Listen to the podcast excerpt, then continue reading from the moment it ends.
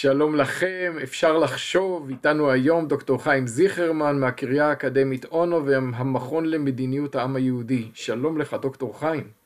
שלום הרב חיים, חיים כולכם היום. אמן. אה, כיף שבאת לדבר איתי, האמת שאתה משפטן בחלק מעיסוקיך, אבל אני רוצה לשוחח איתך בכובע אחר. אתה גם חוקר של החברה החרדית וגם במובן מסוים בן של החברה הזאת, ודאי נצר, אדם שרואה את עצמו עדיין שייך למעגל מסוים ממנה, ואתה יודע, אחרי שהרב חיים קנייבסקי נפטר, אה, אני חושב שהאימפקט של זה בציבוריות הישראלית היה קרוב לחסר תקדים, אה, וזה מעניין מאוד גם מבחינת מה זה אומר על החברה הישראלית כולה, אבל איתך הייתי רוצה לשוחח על החברה החרדית, מה, מה אנחנו יכולים ללמוד עליה ובאיזה מצב היא נמצאת בנקודת הזמן הזאת. אני שמעתי אנשים אומרים, אה, אחרי הרב חיים, אז אה, אה, זהו, זה המנהיג הגדול, המאחד, האחרון של הליטאים, בכוח אישיותו, הוא האחרון שהחזיק ככה את הספינה הענקית הזאת מאוחדת.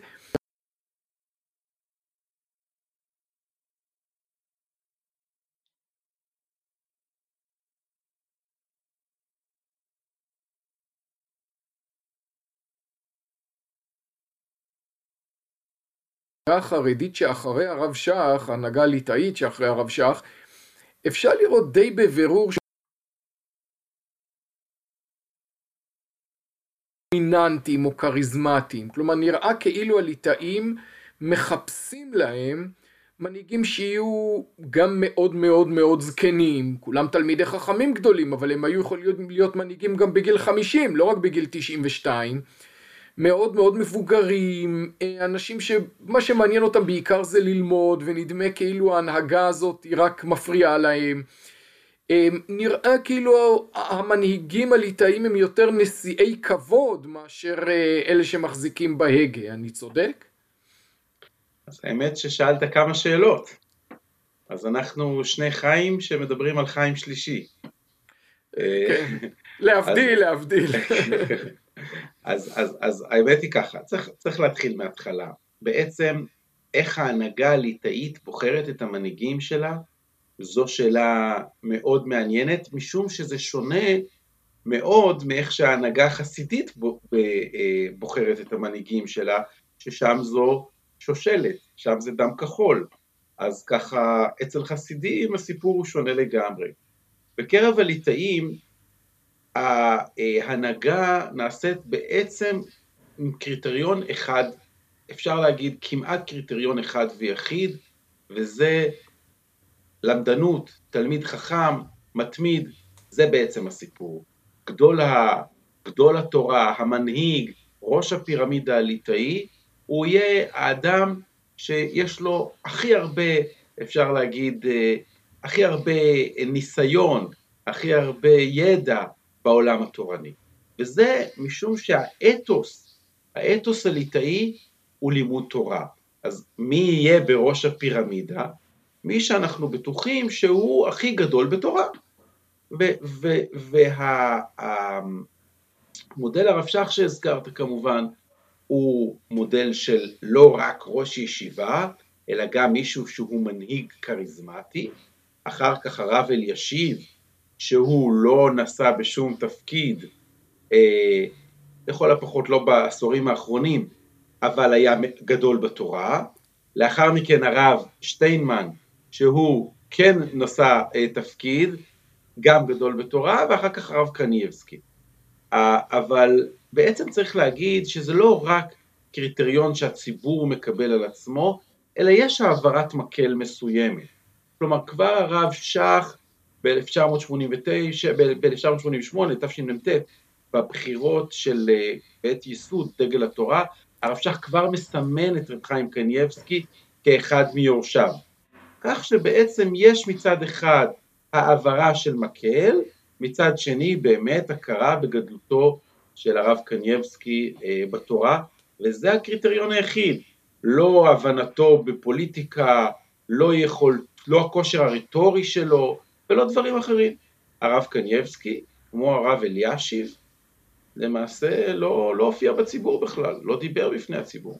אוקיי, אז אתה אומר נבחר האדם שהוא אה, באופן מובהק אה, הגדול בתורה, ואתה חושב שהאתוס הזה עדיין כל כך חזק בחברה הליטאית? כלומר, אנחנו מדברים על חברה שקמה אחרי קום המדינה, על אתוס מאוד מאוד מלהיב, לשקם את עולם התורה, ובהר ציון תהיה פלטה והיה קודש, אה, כמו שאמר הרב כהנמן וכתב על ישיבתו הגדולה, והעולם התורה נחרב כולו, הרבה אנשים היו בטוחים של הנצח, ובאמת במסירות נפש ובהתלהבות וכנגד כל הסיכויים שיקמו אותו. אבל היום אנחנו במקום אחר לגמרי. אולי, אולי אחד הסטארט-אפים המוצלחים של מדינת ישראל, כן? שיקום או... עולם התורה. תשמע, זה, זה לא ייאמן, מעולם לא היו כל כך הרבה ישיבות, כל כך הרבה לומדים, מכל המגזרים, ודאי בעולם החרדי, אבל אני שואל, מה היום מלהיב את הנער החרדי בן ה-14, 15, 16, לא צריך לשקם את עולם התורה, הוא, הוא משוקם. איפה מגייסים את האנרגיה לאורח החיים הדי סגפני שהציבור החרדי תובע מחבריו? טוב, זו שאלה אדירה, והאמת היא שהיא נוגעת בדיוק גם במאפיין המאוד ייחודי של הרב קנייבסקי, כמי שהיה לא רק גדול בתורה, אלא גם נתפס כסוג של עושה ניסים, כסוג של איזשהו דמות ייחודית בהקשר הליטאי. ועכשיו אה, אה, קצת צריך להסביר איך זה הגיע. זה נכון שהחזון איש, דודו של הרב קנייבסקי, החזון איש כאשר הוא המנהיג הליטאי הראשון אחרי השואה, אה, כאשר הוא בעצם מנסה לשקם את עולם הישיבות, הוא מחזיק את הרעיון של לימוד התורה, של חברת הלומדים, כאיזושהי תפיסה שמטרתה אה, לשקם את עולם התורה. כלומר, משהו זמני שהרעיון הוא לקומם מחדש את, ה, את עולם הישיבות. אבל הרב שך בדור השני, הוא המנהיג שהפך את חברת הלומדים ואת הרעיון של לימוד התורה כתכלית, כאידאה, הרב שך הפך את זה לנורמה. כלומר, מבחינת הרב שך בשנות ה-70 וה-80, לימוד תורה זה לא איזשהו רעיון זמני שאנחנו צריכים לעשות על מנת למלא את מה שחיסרה המלחמה, אלא הרעיון של לימוד התורה זו האידאה והנורמה שבלעדה אין, שאם אתה לא עושה את זה אתה נושר. כלומר, בשנות ה-80 מתקבעת התפיסה שאו שאתה בישיבה או שאתה סוג ב', וכך למעשה צעיר ליטאי, החל מהתקופה הזאת, גדל בעולם שבו אה, אין לו אופציה אחרת. אני, באחת מההרצאות שלי, דווקא לקבוצה של עיתונאים, רציתי להמחיש להם את מה שאני אומר עכשיו. והשמעתי להם סיפור שמספר הרב ברוך מרדכי אזרחי, שהוא אחד מראשי הישיבות המפורסמים בעולם הישיבות, ובסיפור הזה הוא מספר את החלום של הרב יצחק אלחנן ספקטור, שכולנו מכירים, שהיה אחד מגדולי התורה, ובחלומו אה, אה, מדובר על ילד שהיה אה, בתלמוד תורה, ומכיוון שלהוריו לא היה כסף, אז הם שלחו אותו להיות שוליה של אופה. ואז הוא חולם חלום, ובחלומו הוא כבר נהיה אה, בעל אמצעים, והוא קונה את המאפייה, הוא הופך להיות האופה בעצמו. ואז הוא גם עושה הרבה חסד, והוא מתפלל ולומד, ואחרי 120 שכולם מלווים אותו, הוא עולה לשמיים, ושם דנים אותו לגיהנום. הוא אומר, אני, למה אני בגיהנום? אני התפללתי, אני למדתי, אני עשיתי חסד, על מה גיהנום? ואומרים לו, יצחק אלחנן, אתה הולך שמאלה בגלל שאתה רצחת. הוא אומר, אני רצחתי? את מה אתם מדברים? אומרים לו, אתה רצחת את ראש הישיבה שהיית יכול להיות. ובסופו של דבר הוא מתעורר ומחליט לחזור לישיבה, והוא חוזר לישיבה ובאמת הופך לגדול תורה. והצעיר החרדי בשנות התשעים גדל על האתוס הזה, שאו שאתה לומד בישיבה והופך לגדול הדור, או שאתה הולך שמאלה. והשמאלה הזה הוא מפחיד, הוא אש מתלקחת, הוא בדיוק המקום שאתה לא רוצה להיות בו. והרב שך בעצם מוביל תפיסה, שאגב, אפשר לומר שעם השנים היא הלכה ופשטה בכל הציבור החרדי, כלומר גם הציבור החסידי וגם הציבור הספרדי-מזרחי, ופה אנחנו מגיעים באמת לרב קנייבסקי, ולשאלה שאתה שואל כעת, האם באמת הדבר הזה, האתוס הזה, יכול להתאים לצעיר חרדי בשנת 2021? וזה מאוד מעניין, מפני שהרב קנייבסקי היה לו גינונים חסידיים במידה מסוימת. הוא חרג מהנוף הליטאי הרגיל. מי שרואה את הרב אלישיב למשל, שנפטר סך הכל לא מזמן, ולעומתו הרב קנייבסקי, שהוא חתנו של הרב אלישיב, רואה שני סוגים של אנשים אחרים לגמרי. הרב קנייבסקי זה אדם שמאות אנשים עמדו לקבל את ברכתו מדי יום, שבאו אליו רק, לש... באו מחוץ לארץ רק בשביל לקבל ממנו את הבוע הזה, כן, את הברכה וההצלחה, אדם ש... שסיגלו לו מעשי ניסים. זאת אומרת, זה לא המודל הליטאי, המודל הליטאי הוא שכלתני, הוא אינטלקטואלי, אבל מה שאנחנו רואים זה דבר אחד, הציבור הליטאי גם הוא היום מחפש את החמימות את הרגש שיש בעולם החסידי. משום שיכול להיות שהמודל הליטאי שאנחנו מכירים מהמאה ה-19, יכול להיות שהוא לא מספיק חזק להיות מגנט במאה ה-21 עם כל הפיתויים מסביב. ולכן אני, מידה... אני, אני אשאל אותך משהו עקרוני על זה, אבל לפני זה אני אשאל משהו פרסונלי. אתה רואה אדם אחר בציבור הליטאי שיכול למלא את המשבצת הספציפית הזאת, של גם ראש ישיבה וגם אדמו"ר? אה, טוב, זו שאלה של מה קורה ביום שאחרי. אה, כרגע אנחנו לא יודעים להצביע על מישהו, ש... הרב קנייבסקי זה נכון שהוא תפס את ההנהגה רק בשנים האחרונות, אבל הוא סומן כבר, כפי שאמרנו, כבר לפני 30 שנה. אין לנו כזה. אין לנו סימון כזה. אין לנו מישהו שאנחנו אומרים, זה יהיה, אה, כשהוא יגדל, כן, על מישהו בן 80, כשהוא יגדל הוא יהיה, הוא יהיה גדול הדור. אה, אז אנחנו לא רואים כזה, ולכן זה, זה במידה מסוימת, כן, יש פה תפיסה שאולי מדובר פה באחרון הנפילים.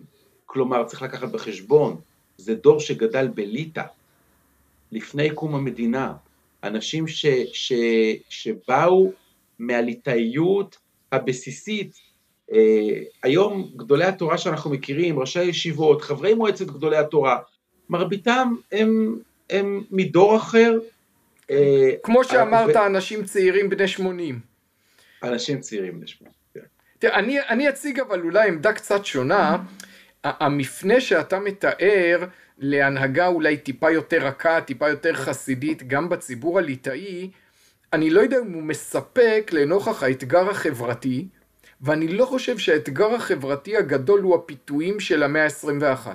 אני חושב קודם כל שהציבור החרדי כולו הוכיח עמידות יוצאת דופן בפני הפיתויים האלה, עמידות שלא נראה שהיא נחלשה, כלומר החרדים חיים במצב שהוא לפי הקריטריונים הישראלים עוני, והם יכולים בצעד אחד לעבור לחיות באופן מאוד שונה, ולא רק שהם לא עושים את זה, אלא שגם הסקרים מלמדים שהם האוכלוסייה הכי מאושרת, והאוכלוסייה שרואה את עצמה הכי פחות ענייה. כשאתה שואל את החרדים, אומרים, מה, סבתא שלי גרה בצריף, אני, אני, לא, לא אני. עכשיו, אבל השאלה היא כמה אנחנו יכולים לשמר את זה בעיניי לא מבחינת כניעה לפיתויים חומריים שקיימים במידה כזו או אחרת תמיד, אלא מבחינת הגידול הדמוגרפי, כי האתוס שאתה מתאר, גם אצל הליטאים, אבל גם אתוס לא מאוד שונה אצל החסידים. האתוס שלהם זה לא לשקם את עולם התורה, זה לשקם את עולם החסידות. אבל האתוס הזה הוא אתוס של מסדר דתי. מסדר דתי אומר, אני לא קהילה נורמלית. קהילה נורמלית יש לה חיי קודש ויש לה חיי חול. מסדר דתי אומר, אני חי בווליום הרבה הרבה יותר גבוה, אצלי נור תרא, או נור רק תורה, או רק חסידות, או רק קדושה, מבחינתי אני מצמצם את החול למינימום. עכשיו, סבא של סבא שלי, למעשה גם אבא של סבא שלי שהכרתי שהיה חסיד ויז'ניץ, ומכל הצדדים, הם לא חיו ככה. הם חיו רוב חייהם אה, בעיסוקים של בן אדם רגיל, עבדו לפרנסתם, התלבשו באופן רגיל, לא במדים כאלה מאוד מוגדרים. והשאלה שלי היא, האם את רמת המתח האינטנסיבי הרוחני הזה אתה יכול לקיים באוכלוסייה של מיליון איש, כלומר אוכלוסייה מגוונת ש, אה, של הרבה אנשים, לא כל אחד יש אופי מאוד מאוד רוחני, לא כל אחד יש אופי מאוד מאוד אינטלקטואלי. אני שואל את זה כמי שמתפלא על זה שזה מחזיק מעמד כל כך הרבה שנים. כלומר, בטוח יש שם משהו, אם, אם מצליחים להחזיק את כל הציבור הענק הזה, בכזה מתח רוחני, כמו במין בית נזירים ענק, לא נזירים במובן הנוצרי, אבל במובן של קהילה שכל כולה מרגישה שהיא קמה בבוקר לאטרף של, של עבודת השם או של לימוד תורה או מה שלא יהיה, איך זה עובד בכלל? טוב, כמובן שיש שם משהו, יש שם הרבה, ו, ו, ו, ו, וכאן השאלה היא מה המניע. מה המניע של החרדיות כפי שאנחנו מכירים אותה עכשיו. אז אתה ציינת מקודם מניע אחד, וזה המניע של שיקום עולם התורה. זה נכון, אבל זה רק אחד המניעים. מניע אחר, שאפשר להגיד אולי שהוא גם המניע העיקרי של החרדיות כפי שאנחנו מכירים אותה מאז היווסדה, זה בעצם החרדיות היא תגובת נגד לחילוניות. החרדיות זה לא תופעה היסטורית, החרדיות היא תופעה שמתפתחת כשמתפתח החילון, כשמתפתחת ההשכלה והאמנציפציה של אירופה במאה ה-19, מתפתחת החרדיות כתופעת נגד. ולכן, אם החרדיות היא מגננה, אם החרדיות היא תופעה שכל מטרתה זה אסטרטגיה להילחם בחילון, באמצעות הסתגרות למשל, הרי שכאן אנחנו נצטרך לשמור על זה, או לפחות נרצה לשמור על זה, אנחנו כפרנסי הקהילה, נרצה לשמור על זה בלי קשר לשאלה של כמה לומדי תורה יש. כלומר, אם אני מאמין שבית המדרש הוא לא מקום להפצת תורה רק, אלא הוא מקלט מפני רוחות רעות שמנשבות בחוץ, אז אני אשאר במקלט כל זמן שהרוחות מנשבות. ולכן התפיסה היא במידה רבה, אנחנו אה, אה, יכולים לראות כעת את החברה החרדית נמצאת בסוג של פרשת דרכים. וזה בדיוק מה שאתה מציין לך. האם חברה חרדית ב-2022 יכולה עדיין להמשיך ולהסתגר? יכולה לחיות את החיים שהיא חיה נניח לפני 30 שנה, טרום עידן האינטרנט? האם המודל החרדי של הסתגרות בחומות שעוטפות אותה, חומות של קדושה, האם המודל הזה הוא עדיין קיים בכלל? האם אנחנו מאמינים שחרדי אה, קלאסי, שגדל בבני ברק, וחי כל חייו בין מכון מור לקוקה קולה, האם הוא לא חשוף לעולם? וזה אולי, ה, ה, אה, זו המחלוקת המרכזית בתוך הציבור החרדי היום, שמפלגת למשל בין הפלג הירושלמי לזרם המרכזי. משום שהתפיסה אחת, אנחנו יכולים לראות, זה שאנחנו צריכים לא רק להמשיך ולהסתגר, אלא להעמיק את ההסתגרות. כי ככל שהחילוניות והמערביות יותר חזקה, כך גם ההסתגרות צריכה להיות יותר חזקה. תפיסות כאלה מבוטאות על ידי אה, הפלג הירושלמי של הרב רוירבך, על ידי האדמו"ר מסלונים ועל ידי רבנים אחרים. מצד שני, אנחנו רואים חרדיות שאומרת, רגע, יכול להיות שהסתגרות היום היא כבר לא באמת אופציה ריאלית, ואנחנו צריכים לראות איך אנחנו תומכים בחרדיות משתלבת, כלומר חרדיות כזו, נוסח ארצות הברית, או חרדיות טיפה יותר רכה, שמאפשרת גם וגם. אבל זה לא הזרם המרכזי, זה, זה מה שנקרא החרדים החדשים שתמיד יש לי תהייה מסוימת, אני פוגש הרבה כאלה, אבל אני תמיד תוהה אם באמת יש הרבה או שפשוט אני פוגש את כולם. כלומר, הם מסתובבים באותם מחוזות שלי יותר מאשר נטורי קרתא מטבע הדברים. כן, אבל, אבל זה, זה, זה, אה, זה נכון שבקצה יש את מה שאנחנו מכנים החרדיות המודרנית, אבל גם הרב שטיינמן עצמו לצורך העניין, לא שלל אפשרות שאנשים ילכו ללמוד באקדמיה, שאנשים יצאו לעבוד, ש, שאנשים שאינם בישיבה ילכו אה, אה, לצבא, ליחידות חרדיות. כלומר, בחרדיות משתלבת לא צריך להסתכל רק על הקצה. זה, זה בין, בין המשתלבת למתכנסת בנקודת המוצא, זה כחוט השערה. אבל בסופו של דבר לאן הולכים? יש חרדיות שרואה את עצמה מחזיקה באידיאולוגיה של הרבש"ח, שזה אידיאולוגיה של יבנה וחכמיה, שבסופה אנחנו רוצים להתבדל ולמנוע מהמדינה לחלן אותנו. זו תפיסה אחת. תפיסה אחרת אומרת, המדינה לא מעוניינת לחלן אותנו, אנחנו צריכים, כמו שאתה אומר, אנחנו מיליון איש, אנחנו צריכים להתפרנס, ובואו נראה איך אנחנו עושים את זה בצורה הטובה ביותר. האתגר של החרדיות המתכנסת, המסתגרת, זה איך אנחנו מסתגרים בעולם של טכנולוגיה ואינטרנט. האתגר של החרדיות המשתלבת זה איך אנחנו נשארים חרדיים בעולם אה, מערבי חילוני. שני אתגרים אדירים. תראה, השאלה ש... שאני תוהה אם זה באמת, באמת נכון, אני הרבה שנים האמנתי במגמה הזאת של השילוב, אכ"א היה מפרסם כל שנה כמה חרדים מתגייסים כל שנה יותר, עד שגילינו שאכ"א זייף את הנתונים. כלומר, אין כמעט גיוס חרדים לצה"ל.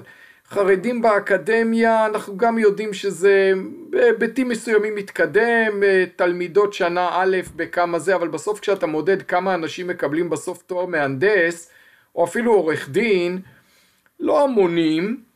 אמ, השאלה אם מצד אחד אני לא רואה פה באמת את ההשתלבות, מצד שני אני גם באמת אה, תוהה על האתוס של המגננה, אני, אני עומד פה נבוך, כלומר אתוס של מגננה זה משהו שאתה מגייס אנשים להתלהבות, לחיים, להקריב את חייהם עליו, על אשרי אדם מפחד תמיד, כלומר אני, אני אגיד לך משהו, הציבור הדתי-לאומי מאוד שונה, אבל אני רואה, כשאני הייתי ילד, גדלנו סביב אתוס חיובי של אנחנו בונים את יהודה ושומרון. זה באמת קרה, הציבור הדתי-לאומי הוביל את מפעל ההתנחלויות, לקח את מדינת ישראל לכיוון אחר. וזו הייתה תחושה מרוממת ומסעירה שאני שותף למשהו גדול. היום אין לציבור הדתי-לאומי אתוס כזה ורואים את זה בבעיות חינוכיות של סביב מה אני אני מלכד את הציבור, ואני תוהה אם, אם לנו זה מפריע, לכאורה צריך להיות על אחת כמה וכמה לציבור הליטאי, המחיר שהוא משלם על הציבוריות שלו, על ההתבדלות שלו, הוא הרבה יותר גדול, ההתבדלות הרבה יותר קיצונית, הבחירה עולה להם מחירים. טוב תראה, קשה מאוד, ל... כמו שאמר נילס בור, קשה מאוד להתנבא, בייחוד בנוגע לעתיד, אבל בכל זאת, יש לך איזה השערה זהירה לאיזה כיוון כל זה הולך? כן. א', אה, יש, דבר ראשון, יש גישה שאומרת שאתה אה, הזכרת את זה ככה אה, ברמז, שככל שיהיו יותר חרדים, הם יהיו פחות חרדים.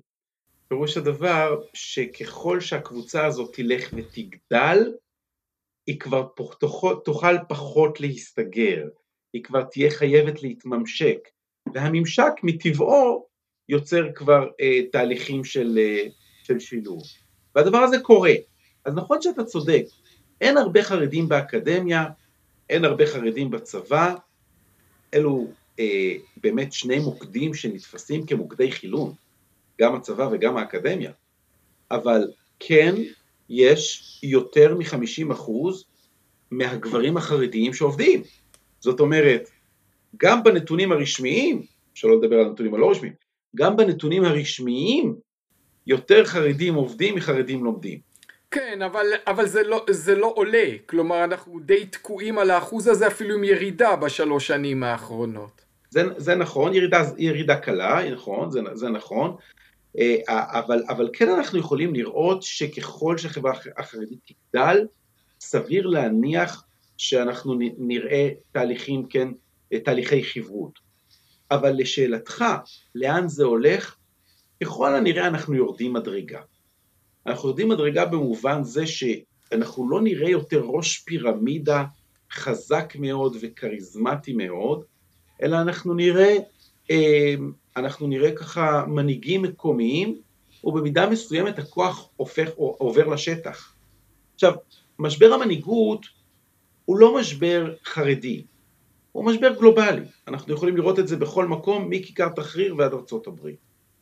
אבל משבר המנהיגות החרדי הוא בעייתי מאוד, משום שזו חברה קולי... ש... שמקדשת את הקולקטיב על פני האינדיבידואל.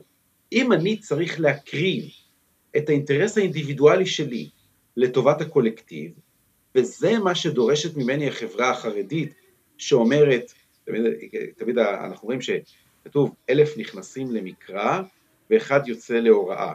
כלומר, זה בדיוק הפירמידה, נכון? אלף נכנסים למקרא ואז פחות למשנה, פחות לתלמוד, ואחד יוצא בסוף גדול הדור. אבל 999 משלמים את המחיר. זה אותם אלה שהם לא גדולי הדור. כלומר, 999 אינדיבידואלים משלמים את מחיר הקולקטיב שרוצה לייצר גדול תורה אחד. ככל שהפירמידה חלשה יותר בקודקודה, האינדיבידואליות מתחזקת. זאת אומרת, בשביל קולקטיב, בשביל אה, אה, ערך חברתי קולקטיבי, חייבים ראש פירמידה חזק מאוד. אבל למה אתה חושב, למה אתה חושב שזה, שזה ישתנה? התחושה שלי היא שהקודקוד הפירמידה זה שהציבור הליטאי קיבל עליו את הנהגתם של הרב שטיינמן והרב אליושי, זה לא בגלל שהם עצמם היו טיפוסים כל כך דומיננטיים, הם, הם, או, או מנהיגותיים. נראה שהציבור רצה את זה, אז למה שהציבור לא יפנה עכשיו לרב אזרחי ויגיד לו, אה, אוקיי, עכשיו אתה, הגיע תורך, אמנם אתה עוד לא בן 90. אה, לא, הוא כבר כן בן 90. אה, נו, בכלל הגיע לפרקו. אבל הסיבה היא משום שכאן אנחנו כבר נכנסים לא רק לשאלה הציבורית, אה, לשאלה של הציבור עצמו, אלא לשאלה של באמת ככה מנהיגים נוספים. אנחנו כבר מגיעים לשכבה של ראשי ישיבות, שיש לא מעט כאלה, ורבים טוענים לכתר. וכך נוצר מצב, או אמור להיווצר מצב, שהוא במידה מסוימת דומה למה שקורה בעולם החסידי, שכל חצר חסידית מתנהלת לעצמה עם הראש שלה, וכך בעצם אה, אנחנו נראה, ככל הנראה, אנחנו נראה במהלך הזמן חברה ליטאית שיכול להיות שלא יהיה בה גדול אחד וכולם יישמעו לו, יכול להיות, יש היום, אחרי הרב אדלשטיין מסומן הרב הירש, כן, שהוא ראש ישיבת סלבודקה, זה נחשב כמה שנקרא השלישי לכתר, אבל, אבל האם באמת הוא יקובל על ידי, הוא יתקבל על ידי כל, ה, כל ראשי הישיבות וכל שכבת ההנהגה הליטאית, אנחנו לא יודעים ובהחלט יכול להיות שלא. אבל כן יש כאן תופעה של אה, אה, עליית הכוח של השטח, של, אנחנו, רואים את זה, אנחנו רואים את זה אצל, אצל הספרדים, אנחנו רואים את זה בש"ס. הרב עובדיה, אחרי פטירתו של הרב עובדיה, אנחנו לא רואים הנהגה כל כך דומיננטית כפי שהייתה ב, בימיו. כלומר, אז יש לנו כבר איזשהו ניסיון עם אה, מערכת דומה, אה, שככה אנחנו כן רואים את. הפרגמנטציה הזאת, את הפירוק של הפירמידה כאיזושהי יחידה מאוד מאוד מאוד חזקה. אז לסיום אני אעיר אולי, אשמח לשמוע את דעתך על ההשלכות של התהליך על זה בכיוון ההפוך. אם החברה החרדית ובפרט הליטאית באמת תתרכך, תהיה יותר מעורבת, יותר נוכחת, יהיה לזה השלכות עצומות לא רק על החרדים אלא על החברה הישראלית. אני חושב שזה כבר קורה, כלומר עצם העוצמה אפילו המספרית של החרדים משנה את המשקל שלהם, וזה שהחברה הישראלית יותר מסורתית, זה לא רק קשור בזה, אבל גם קשור בעובדה שאנחנו רואים יותר חרדים, הם, הם מטים את הכף בין היתר לזה שהחברה הישראלית היא הרבה יותר משפחתית ושמרנית ומסורתית. עכשיו, דווקא חרדים שעושים מהפך מאוד גדול, כאלה שזורקים הכל והולכים ללמוד באוניברסיטה, אפילו אם נשארים עם אותו לבוש, לפעמים הם אה, זונחים את השקפת העולם החרדית. לפעמים אני פוגש כאלה חרדים לשעבר שהם פרוגרסיביים בני דת משה, כלומר אין להם כלים אינטלקטואליים להתמודד עם אה, פוקו וכל מה שהמרצה שלהם בסוציולוגיה מלמד אותם הם אוכלים. אבל כשאני מדבר על, על שוליים שלא עוברים כזה תהליך רדיקלי, אלא קצת יותר עובדים, קצת יותר משרתים בצבא, הרי המעטים שכבר משרתים בצבא, מאלצים את צה"ל לעשות התאמות אדירות.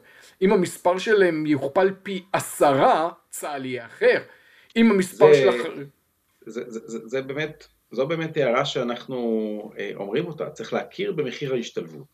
זאת אומרת, אה, השתלבות החרדים, אנחנו רגילים לחברה חרדית שלכל הפחות בעשורים האחרונים היא חברה חרדית שנעלמה מהרדאר הישראלי, הלכה לקרון האחרון של הרכבת ונסגרה שמה. אגב, בשונה בדיוק מהציונות הדתית שהלכה להיות הקטר. כן, החרדים תמיד רצו להיות בקרון האחרון של הרכבת. אין להם שאיפות הנהגתיות. עכשיו, עכשיו, ברגע שאני משלב אותם, ברגע שאנחנו משלבים אותם, כמו שאתה אומר, בצבא, בתעסוקה, באקדמיה, החברה הכללית, מה שנקרא המעגל הקולט, מושפע מזה. מושפע מזה מאוד ובאופן משמעותי, ו, ו, וזה אולי ככה השאלה הגדולה ביותר שאנחנו צריכים לשאול את עצמנו כחברה, מה אנחנו רוצים? האם אנחנו רוצים לפעול לשילוב החרדיים ולהבין שיש לדבר הזה מחיר חברתי מסוים, אה, שאנחנו ככה, מה שנקרא, אם אתה מכניס אה, קצת מלח לתוך תבשיל, אז התבשיל נהיה טיפה מלוח וכן הלאה, כן? או אנחנו צריכים להבין שלדבר הזה יהיה, יהיה, יהיה אה, מחיר של שינוי מסוים בחברה הישראלית, או שאנחנו אומרים אנחנו רוצים לתת לח, לח, לחברה החרדית להתנהל לצד החברה הישראלית עם פחות נקודות ממשק. והשאלה הזאת היא שאלה שיש לה הרבה מאוד היבטים. מדברים עכשיו על כסיף, העיר כסיף, האם לבנות, האם לתכנן ולבנות עיר חרדית שנמצאת בדרום. זו שאלה דרמטית באסטרטגיה הישראלית, מה אנחנו רוצים לעשות עם האוכלוסייה החרדית של הדור הבא, אנחנו רוצים אותם איתנו, או אנחנו רוצים אותם מעבר להרי החושך. ו- וזו לא סתם שאלה של פתרונות דיור, זו שאלה אדירה של לאן הולכת החברה הישראלית. ואם יורשה לי רק לומר בנימת סיום, כמו שאתה אומר, זה שאני מאמין שהדרך, שהבעיה המרכזית שיש לנו כיום נובעת מכך שאנחנו לא נפגשים. אנחנו לא נפגשים במערכת החינוך, אנחנו לא נפגשים בשכונות המגורים, אנחנו לא נפגשים בצבא, ואנחנו אפילו לא נפגשים בכיכר העיר החדשה, שזה אה, הרשתות החברתיות, כי גם שמה ככה דואגים אה, אה, להשמיע לנו רק את מה שאנחנו, רק את מה שקרוב לעמדתנו. ככל שניפגש יותר, נכיר יותר. האיבה תרד, הזרות תרד, ואולי יהיה לנו עתיד משותף. אז אני, אני חושב שהאמת, למרות כל חששותינו, בסופו של דבר כשאני מסתכל על ההיסטוריה הישראלית, בכל נקודת זמן שאני זוכר, תמיד היה חששות נוראיים, ותמיד התמודדנו עם מצוקות פנימיות ומתחים פנימיים, וכשאתה מסתכל אחורה, עשרים שנה אחורה, איכשהו בלי ששמנו לב, הכל השתפר, המתחים נפתרו, נוצרו מתחים חדשים עליהם אנחנו רבים, לכן הפתרונות אף פעם לא בכותרות, כלומר הייתה בעיה דמוגרפית, איכשהו נפתרה, לא שמנו לב בכלל, הייתה בעיית מים, היה פה קיצים שמא סגרו את הברז, איכשהו היא נפתרה, כלומר איכשהו הבעיות האקוטיות אנחנו מצליחים להתמודד איתן ומוצאים משהו אחר לריב עליו, אז אני מניח שאנחנו נמשיך לריב, אבל אני מקווה ומאמין שגם מקומם של החרדים בחברה הישראלית יתקדם וייפטר לטובה. אז שנשאר אופטימיים. אופטימיים זה טוב. ותודה לך דוקטור חיים זיכרמן, היה ממש מעניין לשוחח איתך גם הפעם. תודה חיים, תודה רב חיים, להתראות.